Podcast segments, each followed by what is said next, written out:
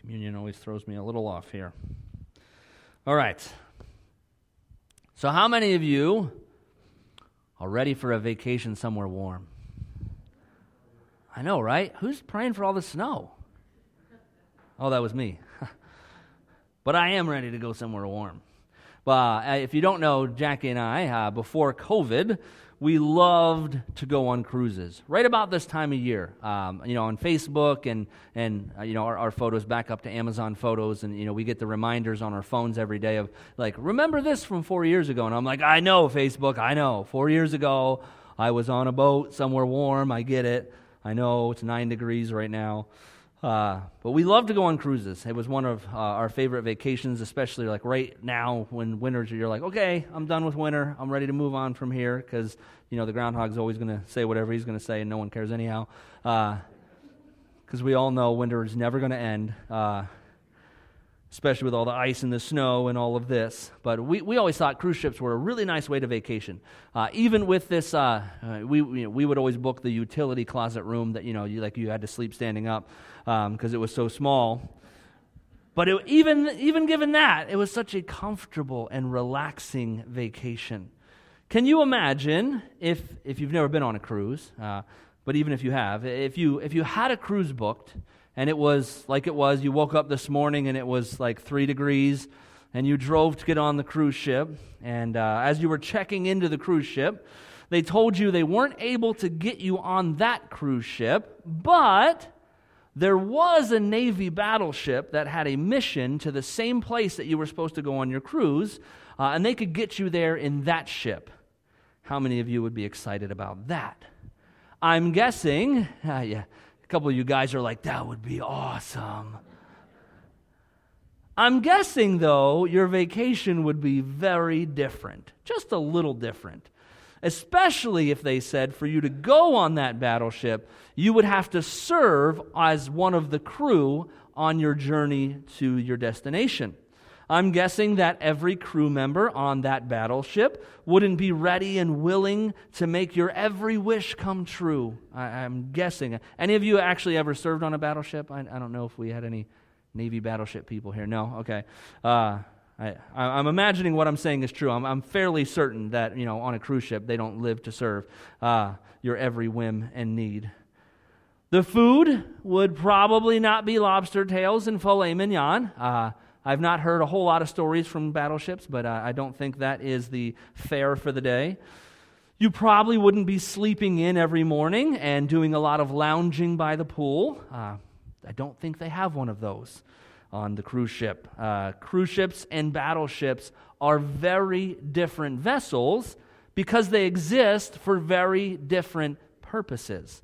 A cruise ship exists for pleasure and relaxation it doesn't move with urgency. If you've ever been on a cruise ship, especially during the day, it just kind of meanders through the water. They don't want to make the, the ride too rough for you, so they, they cruise at a very low speed during the day so that you know nobody gets jostled around and everything's really comfortable. All of the crew are there to make your journey as comfortable and relaxing as possible by serving you. They're, they're always so ready to serve. And man, I have seen some people just act like fools on a cruise ship and just demand their way, and they're so nice nice and they're so courteous and they will, they will bend as much as they possibly can to, to meet the needs of even really, really rude people.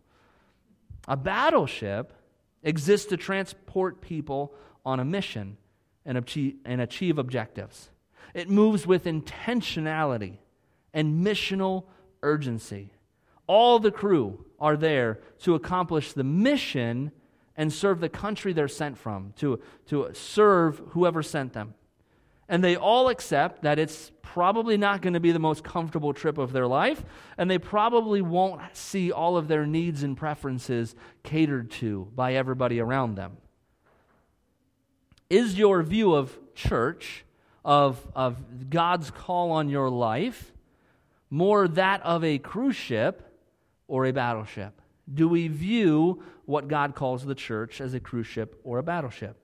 Do you accept that you are on mission and here to serve the, the, that entity which sent you. That would be God. We are sent by heaven, by God Himself.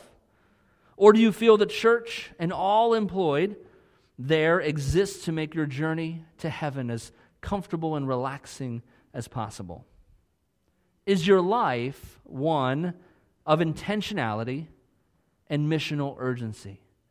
I heard uh, uh, someone talk on this uh, before, and it, it, really struck a chord with me as I heard them talk about the difference between the, you know, the church being a battleship or a cruise ship, and, and how so many churchgoers view it more as a cruise ship. They go there to consume, they go there to receive, uh, they go to be served and to get what they want. And if they walk away not getting what they want, they get upset. I mean, and honestly, you know, Jackie and I, we, uh, we, we, you know, we get the absolute dirt cheapest room that they have, but even still, it's, it's money that we're spending. And if we aren't getting what we want on the cruise ship, like we're, we're a little upset. You know, if the pillows are uncomfy or the bed's lumpy, you know, we're not happy about that.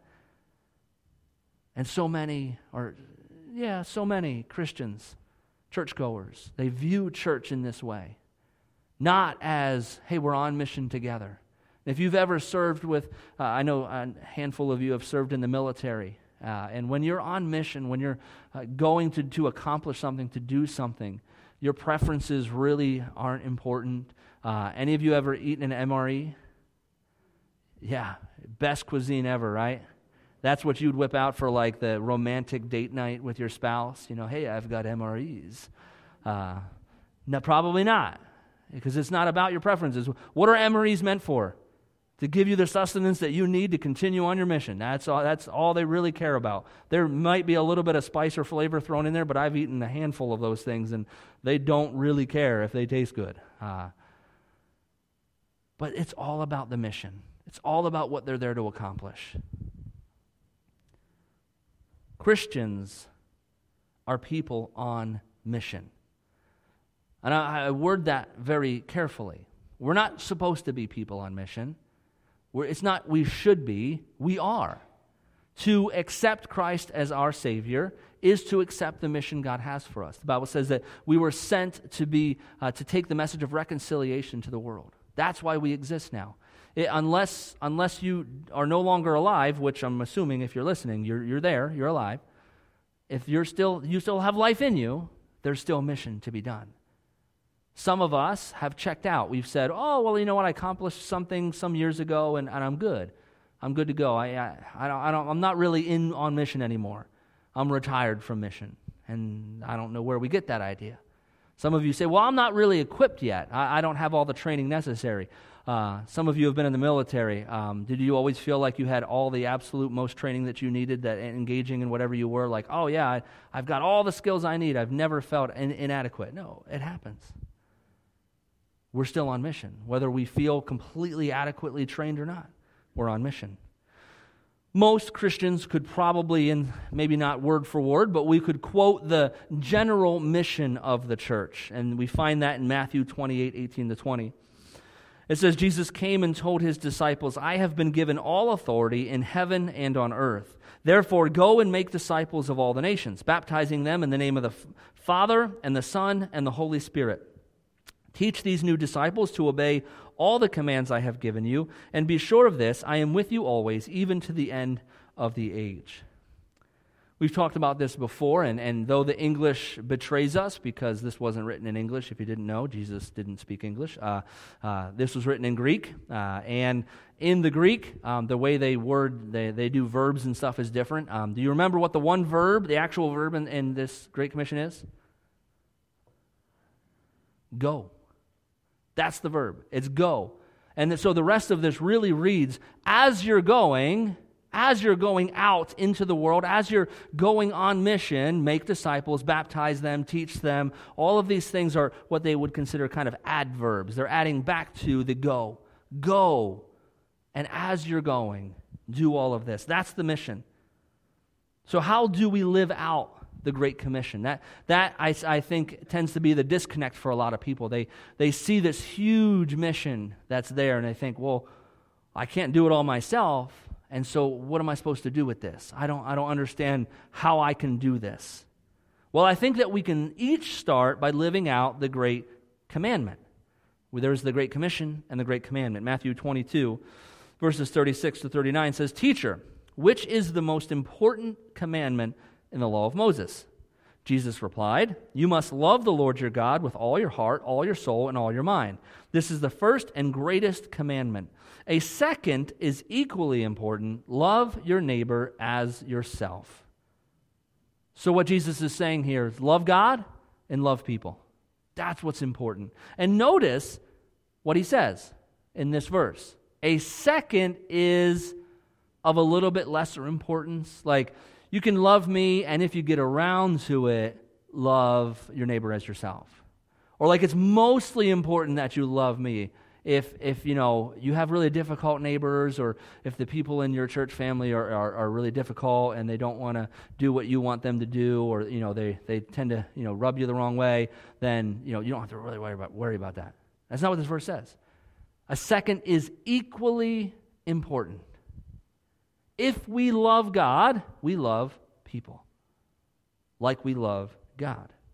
See, many in the church have prioritized loving God. That becomes the most important loving God. It doesn't matter that we don't love our neighbors. It doesn't matter that we're not reaching out. It doesn't matter that we're not loving one another, that there are, are problems and infighting and people hate each other inside the church and so and so won't even talk to this other person and, and this, uh, this person will not serve on a committee or, or, or in, in, a, in, in anything with that other person. We, we're okay with that. But man, the preaching's got to be good. The Bible study's got to be solid because we have to love God. And we kind of don't focus quite as much on the loving our neighbors. We've prioritized loving God, but neglected to truly love our neighbors. And before you disagree and say, well, that's not me, the reality is we cannot claim to love our neighbors if we know they are destined for hell and we do little to nothing about it. So you might not have any hatred toward anybody, but if we look around our community and we're not broken for the brokenness around us, if our heart doesn't ache for those that are still lost in the darkness of sin and, and haven't experienced the freedom of a relationship with Christ, and we don't do anything about it, we cannot claim to God, I love my neighbor as myself. Because we took the opportunity to experience and respond to the gospel.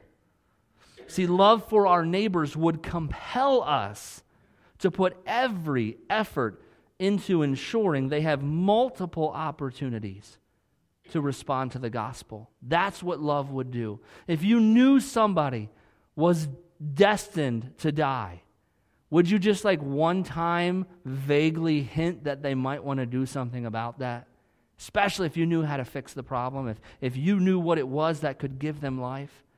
No, you would hound them constantly.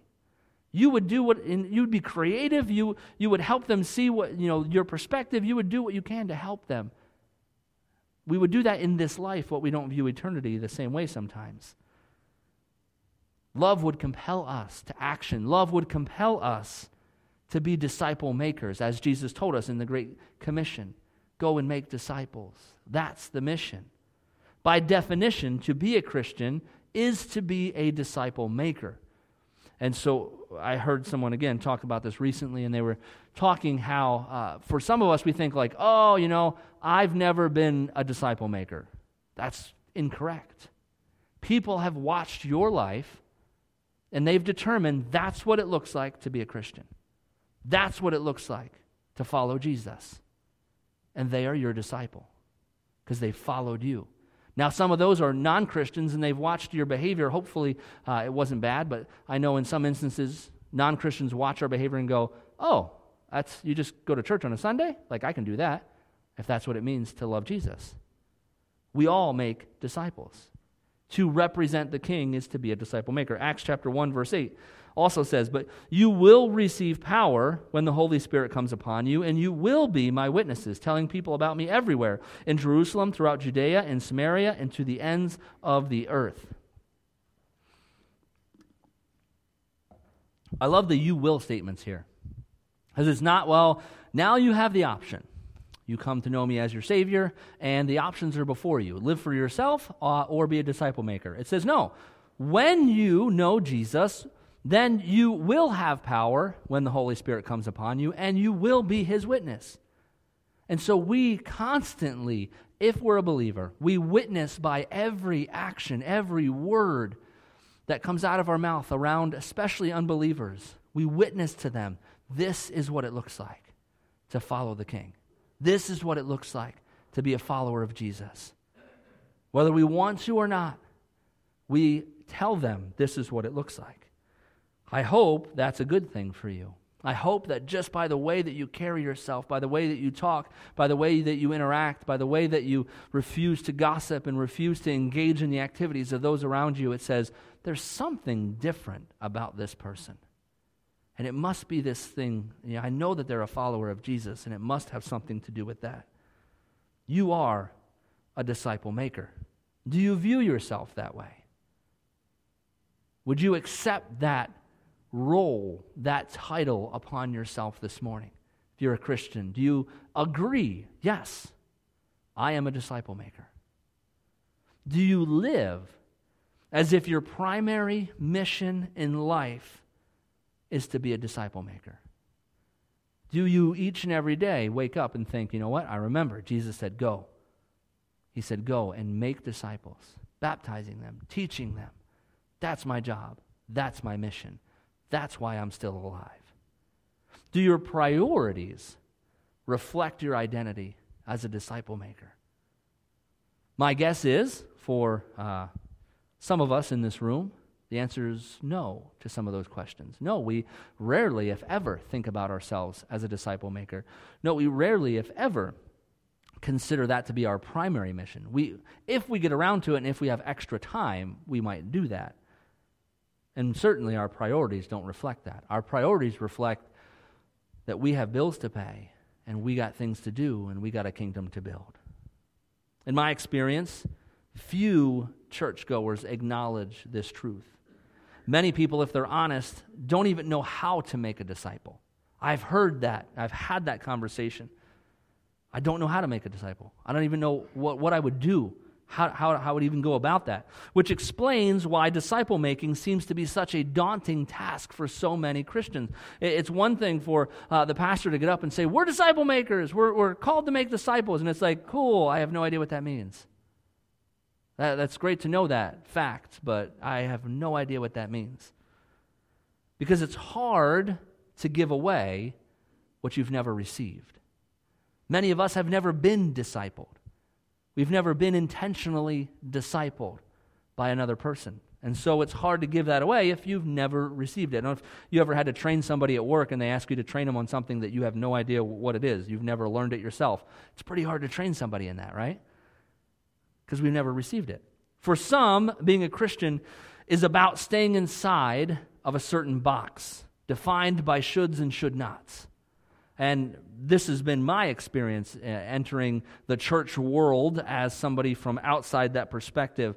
And it seems very strange. We've talked about this idea of a centered set versus a, a bounded set. The bounded set uh, idea, mentality is to be a Christian means you should do all of these things and you shouldn't do any of those. To be a Christian, to be a believer, to be a member at Du Bois Alliance Church, that's what it means. That's the bounded set that says you have to fit within these lines. And if you step outside of these lines, you are no longer considered this. Or your primary role, uh, uh, focus, should be getting back inside of these lines, back inside of this box of shoulds and should nots. That's the bounded set. The centered set says this dot is Jesus.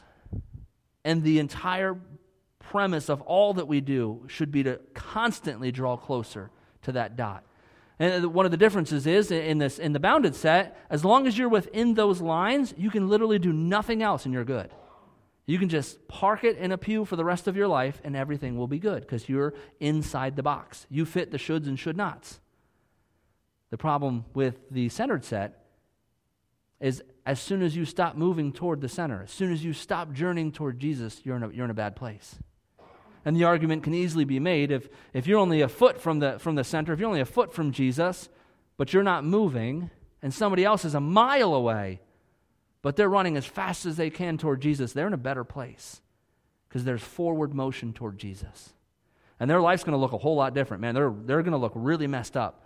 And they're going to look really broken. And they're going to look like they've got a lot of problems. But they're desperately running after Jesus. Whereas the other person in, in that analogy is just kind of sat there.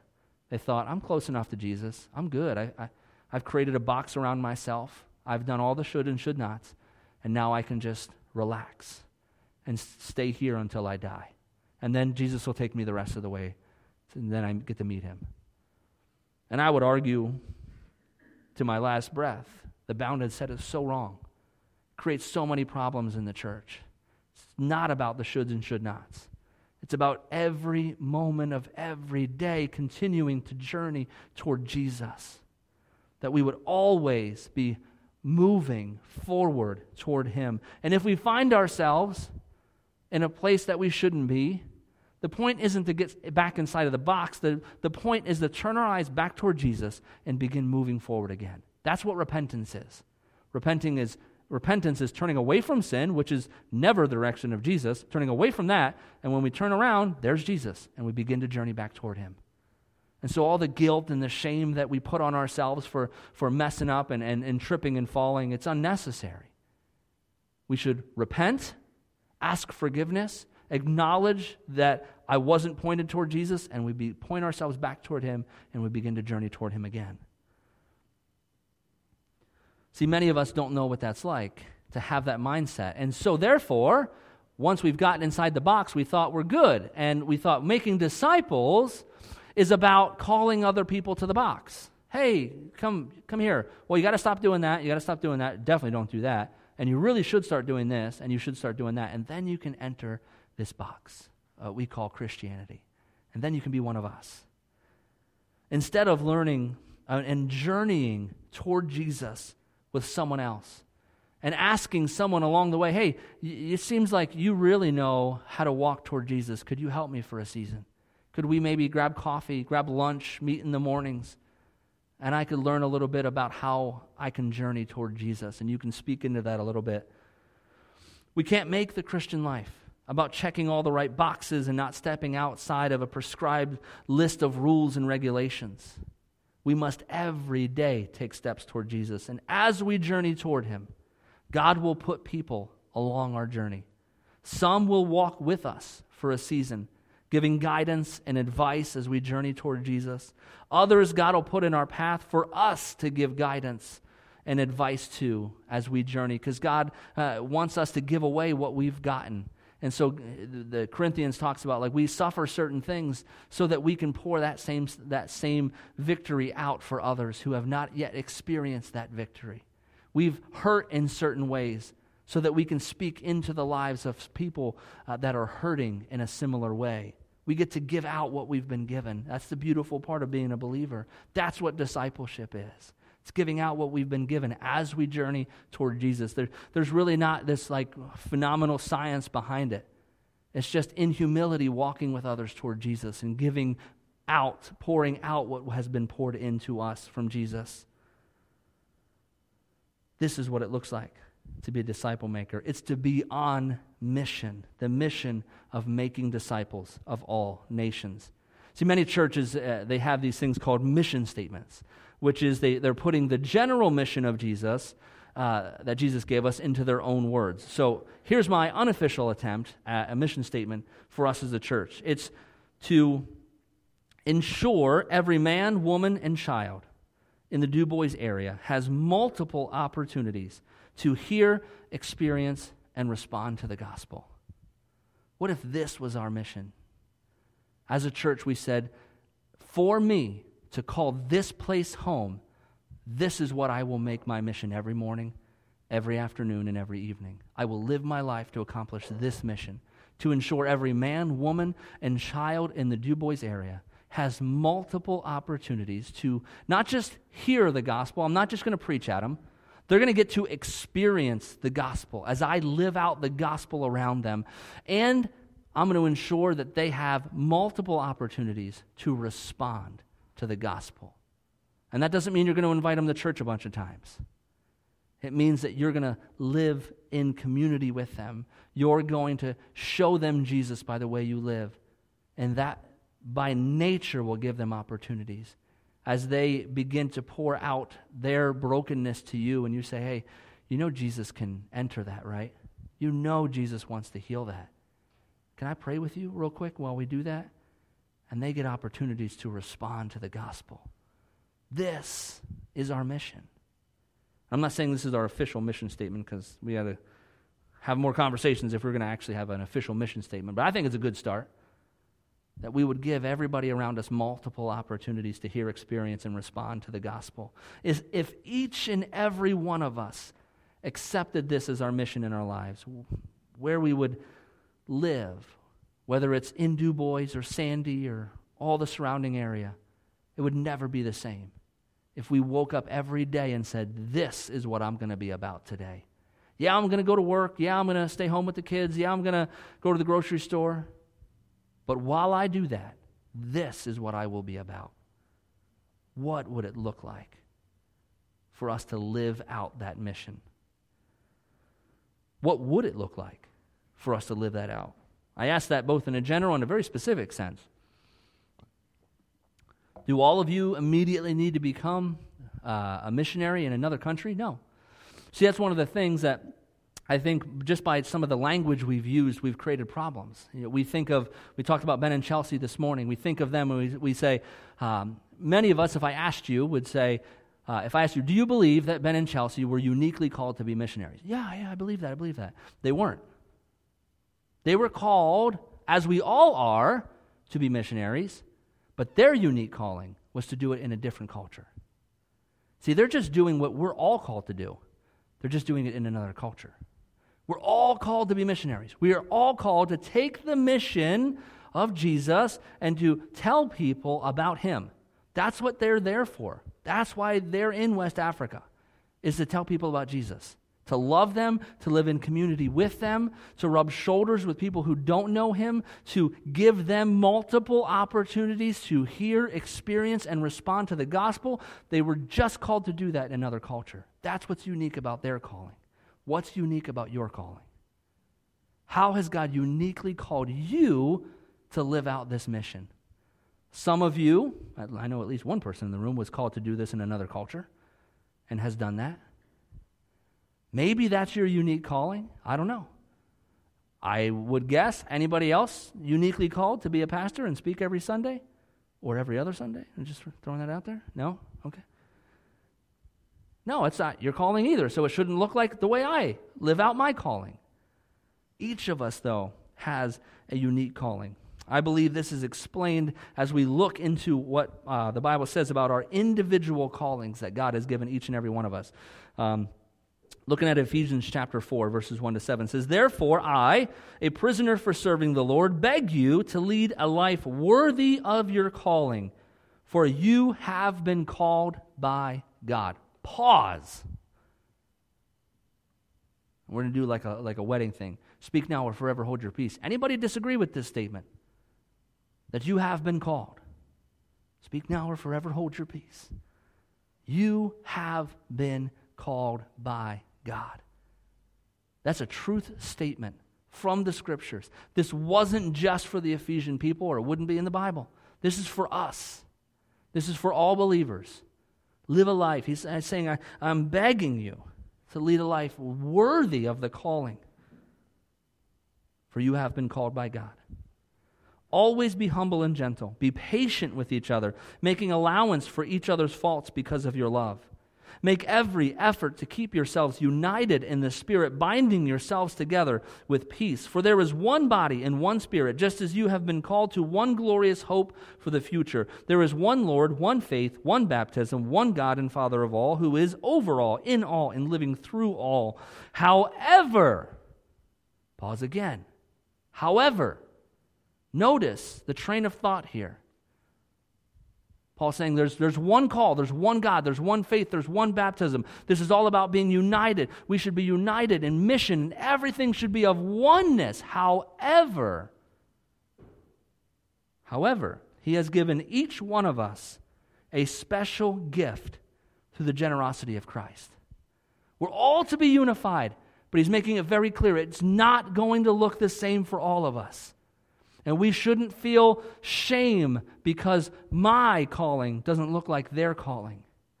One of the things that just happens because we're the Christian and Missionary Alliance, we can look at somebody like a Ben and Chelsea or, or, or the, uh, the Few Gates and, and think like, oh, they have, they have a special calling.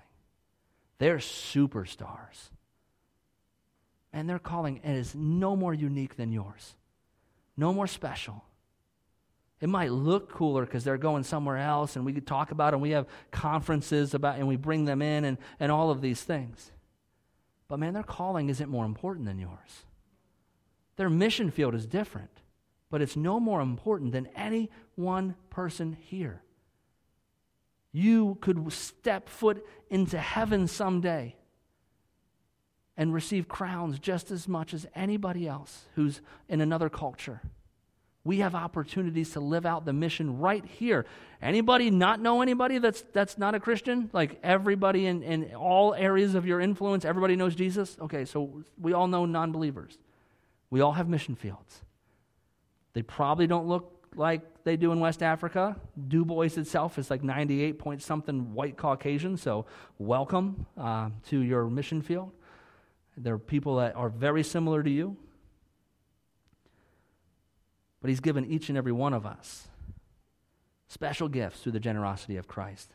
Notice here in that, in that passage, Paul is saying, I'm begging you to live a life worthy of your individual callings. Be humble, gentle, and patient with each other. This is for the church. This is how we should interact with every single person. There are people in this church, and you're probably sitting near them, that you like. You actually do genuinely like them. How hard is it to be humble, gentle, and patient with them? Other than your spouse. Most of the time, our friends were like, yeah, you know what? It's, it's pretty easy to be humble and gentle with them. we're, we're good friends. I, I, can, I can make fun of my friends, and they make fun of me, and we have a good time. And, you know, and we just, we can gather together, and we can be patient with each other and their faults. Our spouses, you know, we're called to be patient with them and humble that can be a little bit more difficult because we spend so much time with them. But I think th- th- these words are for those people we really don't like. These are for the people that we just don't see eye to eye. Our personalities are so drastically different. People that have hurt us, wronged us, and done things intentionally to be mean to us. Paul is saying, be humble, gentle, and patient with each other. Make every effort to be united in the Spirit. This doesn't say make as many effort, as much effort as you can until you're just sick of doing it. Every effort. If you've still got breath, you've still got effort to be united in the Spirit. There should be a unity among us as we all live out our, the general calling God has for us. But as Paul points out here in verse 7, each of us has been given a special gift and therefore a unique way to accomplish the mission of the church, which is our unique individual callings. As, as Paul later points out in that chapter, if you have your own Bibles open, jump down to verse 11. If not, just look at the screen. Verse 11 to 13. Now, these are the gifts Christ gave to the church the apostles, the prophets, the evangelists, and the pastors and the teachers. Now, pause again. If you've never done this test, there's a, there, there's a little assessment called the fivefold assessment. And it basically rates you on like where you're called on this. Some people believe these are the five main callings of Christians.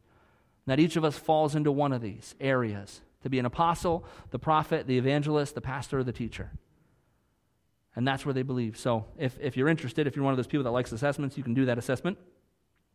But he's saying, now, these are the gifts that Christ gave to the church apostles, prophets, evangelists, pastors, and teachers. Their responsibility is to equip God's people to do his work and build up the church, the body of Christ. This will continue until we all come to such unity in our faith and knowledge of God's Son that we will be mature in the Lord, measuring up to the full and complete standard of Christ. How many of us believe that we at Du Bois Alliance have measured up to the full and complete standard of Christ and we are good? No more work is necessary. Okay, so we're all in we're doing this unity thing really good today. We're all in agreement on so many of these things. That's so wonderful. Every believer has been given a gift. Those gifts, as verse 12 stated, the responsibility is to equip God's people to do his work and build up the church, the body of Christ. There's two statements here. Sometimes we can read this as one statement that to do God's work is to build up the church. It's to do God's work and to build up the church. Why did Jesus come to this earth? He had a message, right? He had a purpose to come. And one of the he spent a lot of time talking about one thing, the kingdom of God. and telling people that they can be reconciled to God, that He came as the mediator. That was His work. His work was to spread the gospel, to spread this good news, to light this fire that would never go out. And He brought disciples along with Him, not just 12, but more than 12. He had a lot of disciples. He really focused in on the 12 and then the three. But he had a lot of disciples, and he challenged them, commissioned them to continue his work, was, which was to go and make disciples.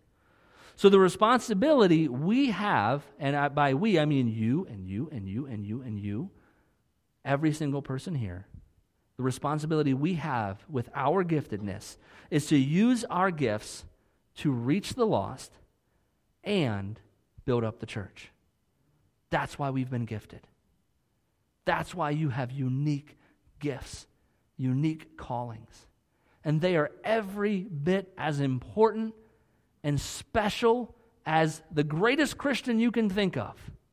Your calling is just as important and special because God gave it to you. Anybody else believe that God makes mistakes? Man, we are doing so good at this today. Or you're just all asleep. God doesn't make mistakes. He has created you, He has gifted you, empowered you in the exact way that He wants you to be called. He has given you certain gifts. And as we know from the parable of the talents, we're called to be faithful with those gifts, not squander them, not bury them, but to use them, to invest them in the mission God has called us to do. And when we do, Man, imagine we, we, the elders we met and prayed this morning. We do every Sunday. And as we were talking this morning and, and getting a little excited about what, what would this, what would it look like? We said if 25% of the church believed this and said, you know what? That mission statement, it's my mission statement. My individual callings, I'm living it out to the best of my ability. What would it look? What would it look like if 50%? I, I told them, I'm not asking for that. I want 100%. I want every single person that calls this place home to accept the mission, the general mission that God has given us, and then their individual calling, the way that God has called them to live out that mission, to reach the lost and build up the church. And when we all are deployed in that capacity, man, this town won't be the same. This state won't be the same. The world will change. If one church was willing to say, you know what? Every single one of us, everybody who calls this place home, we're doing it. We're going to search out, we're going to figure out what our individual callings are. We're not going to rest until we know how God has equipped each of us. We're going to pray. We're going to seek the face of God. We're going to weep on our faces until we know how God has called us. And then we're going to continue in that posture as we begin to live out this mission God has given us, each and every one of us. So, how are you doing on mission? How are you doing at reaching the lost and building up the church? How has this week gone for you in that realm, in that mission that you have? In what ways are you deploying your giftedness to reach the lost? Currently, actively, what ways are you doing that? In what ways are you deploying your giftedness to build up the church? Are you on mission? Or have you accepted the lie that the church is to be more like a cruise ship? That you know what? I put in my work, I put in my time, I'm on vacation now. It's my time to rest. Have you abandoned the mission of Christ for a life of comfortability? Have you stopped advancing his kingdom to further advance your kingdom with a lot of IOUs?